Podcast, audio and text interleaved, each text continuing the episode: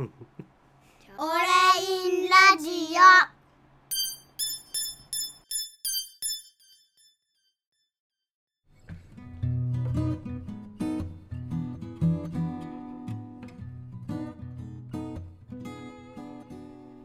はい、皆さんこんにちは、オレンです。今日はですね、共働き夫婦が育児と仕事やキャリアを両方成長成功させるにはという内容で、えー少しお話ししてみようかなと思っています。で、まあ以前これあのツイッターかな何かで僕もちょっと一回言及したことがあったんですけど結論から言うと僕の中ではこれは無理だと思っています今のところ。っていうのは、まあ、自分の経験的なものも含めて、えー今までちょっといろんなことをまあやってきたんですけどその結果僕自身はちょっと、えー両立両方成功させるっていうのは難しいなと思っています。まあその成功という内容の成功とはねどういうことを指すのかという定義の内容にもちょっとよるとは思うんですけども、まあ、僕自身の中で成功と言えるであろうというところまで両方バランスをとって両立をして持っていくのは難しいなという結論が僕の中では今のところ出ています。でもそれはなぜかというところをまあこれからお話ししていこうかなと思います。まず我が家の現状なんですけども、えーご存知の方も多いと思うんですが、えー僕の方は、えーまあ、ウェブの制作を主にですね、している、フリーランスです。であの仕事場はね外に借りるわけでもなく、えー自宅の、えー使える場所を使って、えー仕事をしているという状況なので、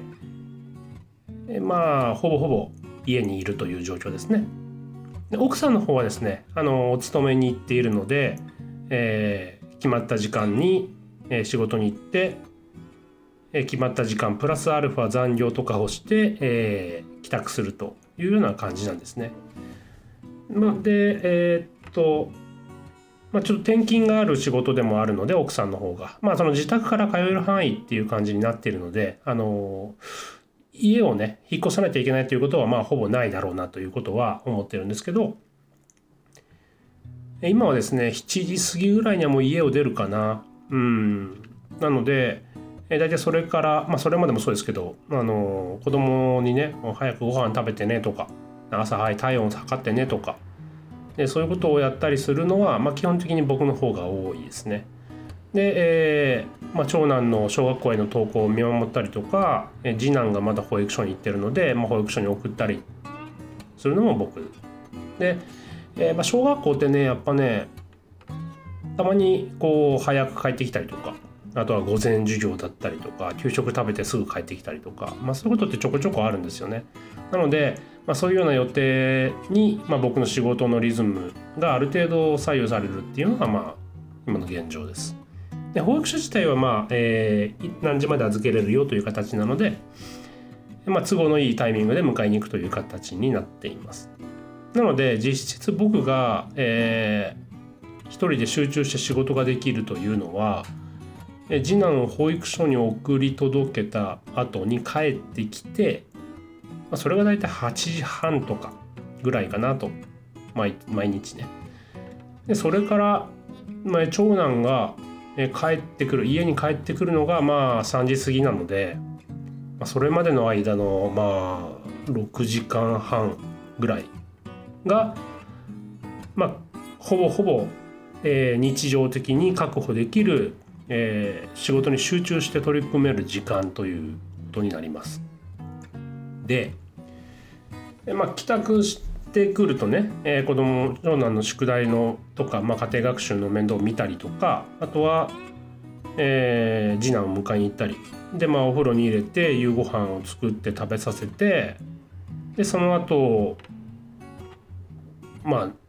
まあ片付けたり子供の相手したりですよね。でまあお母さんの方が帰ってくるのが奥さんの方が帰ってくるのが大体7時半ぐらいかな。うん、なのでえーまあ、それから、あの奥さんの方も、まあ、お風呂入ったりという、まあね、ご飯食べたりっていうのがあるので実際ねうん自由だっていうそのなんていうかな夜の時間で自由だっていうのは早くても8時過ぎぐらいからかな。うん、ただやっぱり子供たちもお父さんと一緒に寝たいとかいうことがあるんでね、うん、それも毎日今日は一緒に寝れるとか聞かれるので基本的に僕はあのそのリクエストには応えるようにしているので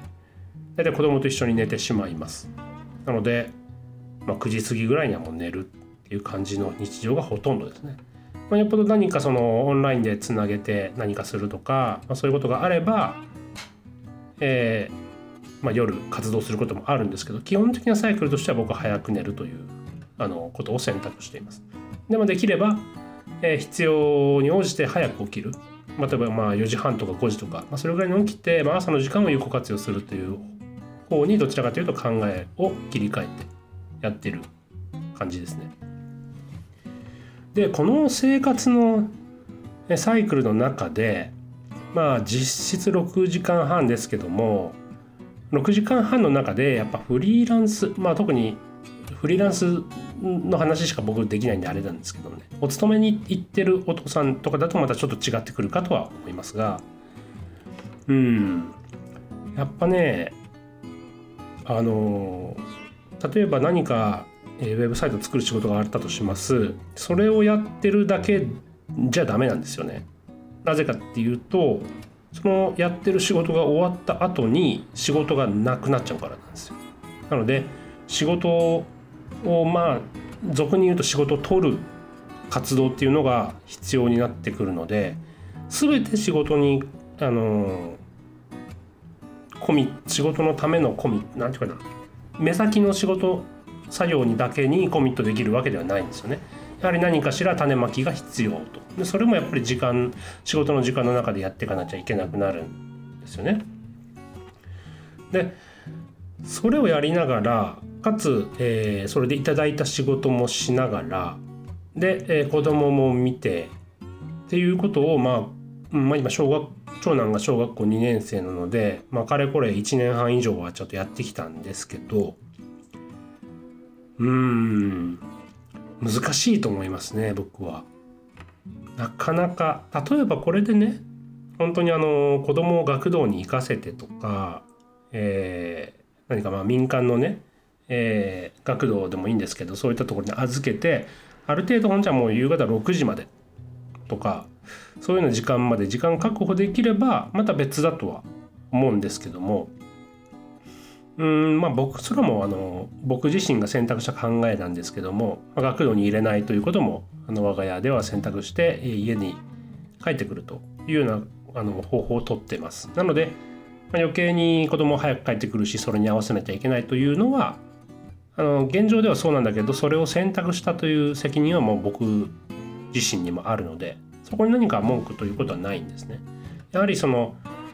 子供の教育とか育成に対してうん、あのできるだけコミットできる時はコミットしようと、まあ、その時間の長さとかあのあとはあの深さも含めてね、えーしようと考えた上でのその決断なので、えーそこはあの全く不満とかはないんですがそれを、えー自分が求めるものを求めつつもあの他方で、えー仕事とかあとは事業とかの育成とかキャリアって考えるとね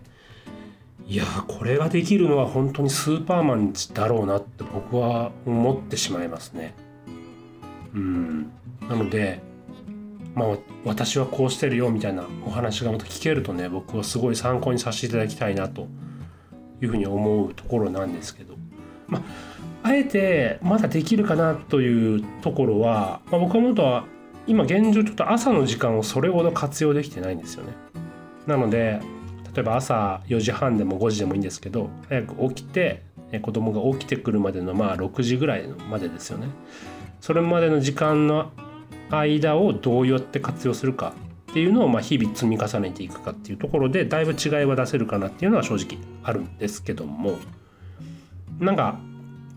僕結構あの睡眠時間削るとけすぐにこう体調に出るタイプでできれば安定的に7時間ぐらい寝たいなというところもあって、まあ、あんまりそこ無理にしてない。あ、の仕事がちょっと立て込んだ時には朝早く起きたりとかいうことをやるんですけども日常的に最近ちょっとできてないというのがある意味改善する改善可能なポイントなのかなというふうには思いますね。なので、まあ、これ聞いていただいている数少ない方の中でねその私はこうしてみるよとかこうやったらもっとうまくいくかもねみたいなそういうお話が聞けるとまた何かで聞かせていただけるととても嬉しいなと思うところなんですけどやっぱりそのうん今のこの現状だと僕の中ではどこをまあ犠牲にするかっていうところがどうしても出てきてしまう。だからまあそれはまあ僕自身があの受ければいいと思っていて自分の時間を削っているなんなんですけどやはり僕の中でもね、うん、こうありたいとかこうなりたいとかこうしたいとかそういったことがあったりして、まあ、そういったものを実現はしたいけど子供も大事にしたい。育児にも力を入れたい。ってなるとね本当に難しいなと。いうのをまあ本当に子供が小学校に入ってからつくづくとあの痛感しましたね。まあ、それまではね2人とも保育所に行ってる時にはあの都合切りがいいところで迎えに行けばよかったんである程度楽だったんですけどやはり小学校に入るといろいろ変わってきますね。うん、またそういったところもですね、まあ、小学校変わったり県が変わったりするとですね地方が地域が変わったりするとまたあの、えースタイルも変わってきたりすると思うのでまたその何かね、えーうちはこうしてますよみたいなお話もいろいろと他のところから聞かせていただけるととても嬉しいなと思います。まあ、こういったような具合でですね僕はあの、まあ、ウェブ制作のフリーランスやってますけどもその話ばっかりではなくてですねこういったあの、まあ、家庭であったり育児であったりですねいろんな関係のないことも今後話していこうかと思ってますのでもしよかったら、えー、ポッドキャストの方もチェックしていただけると嬉しいです。それではまた次回にお会いしましょう。ではまた。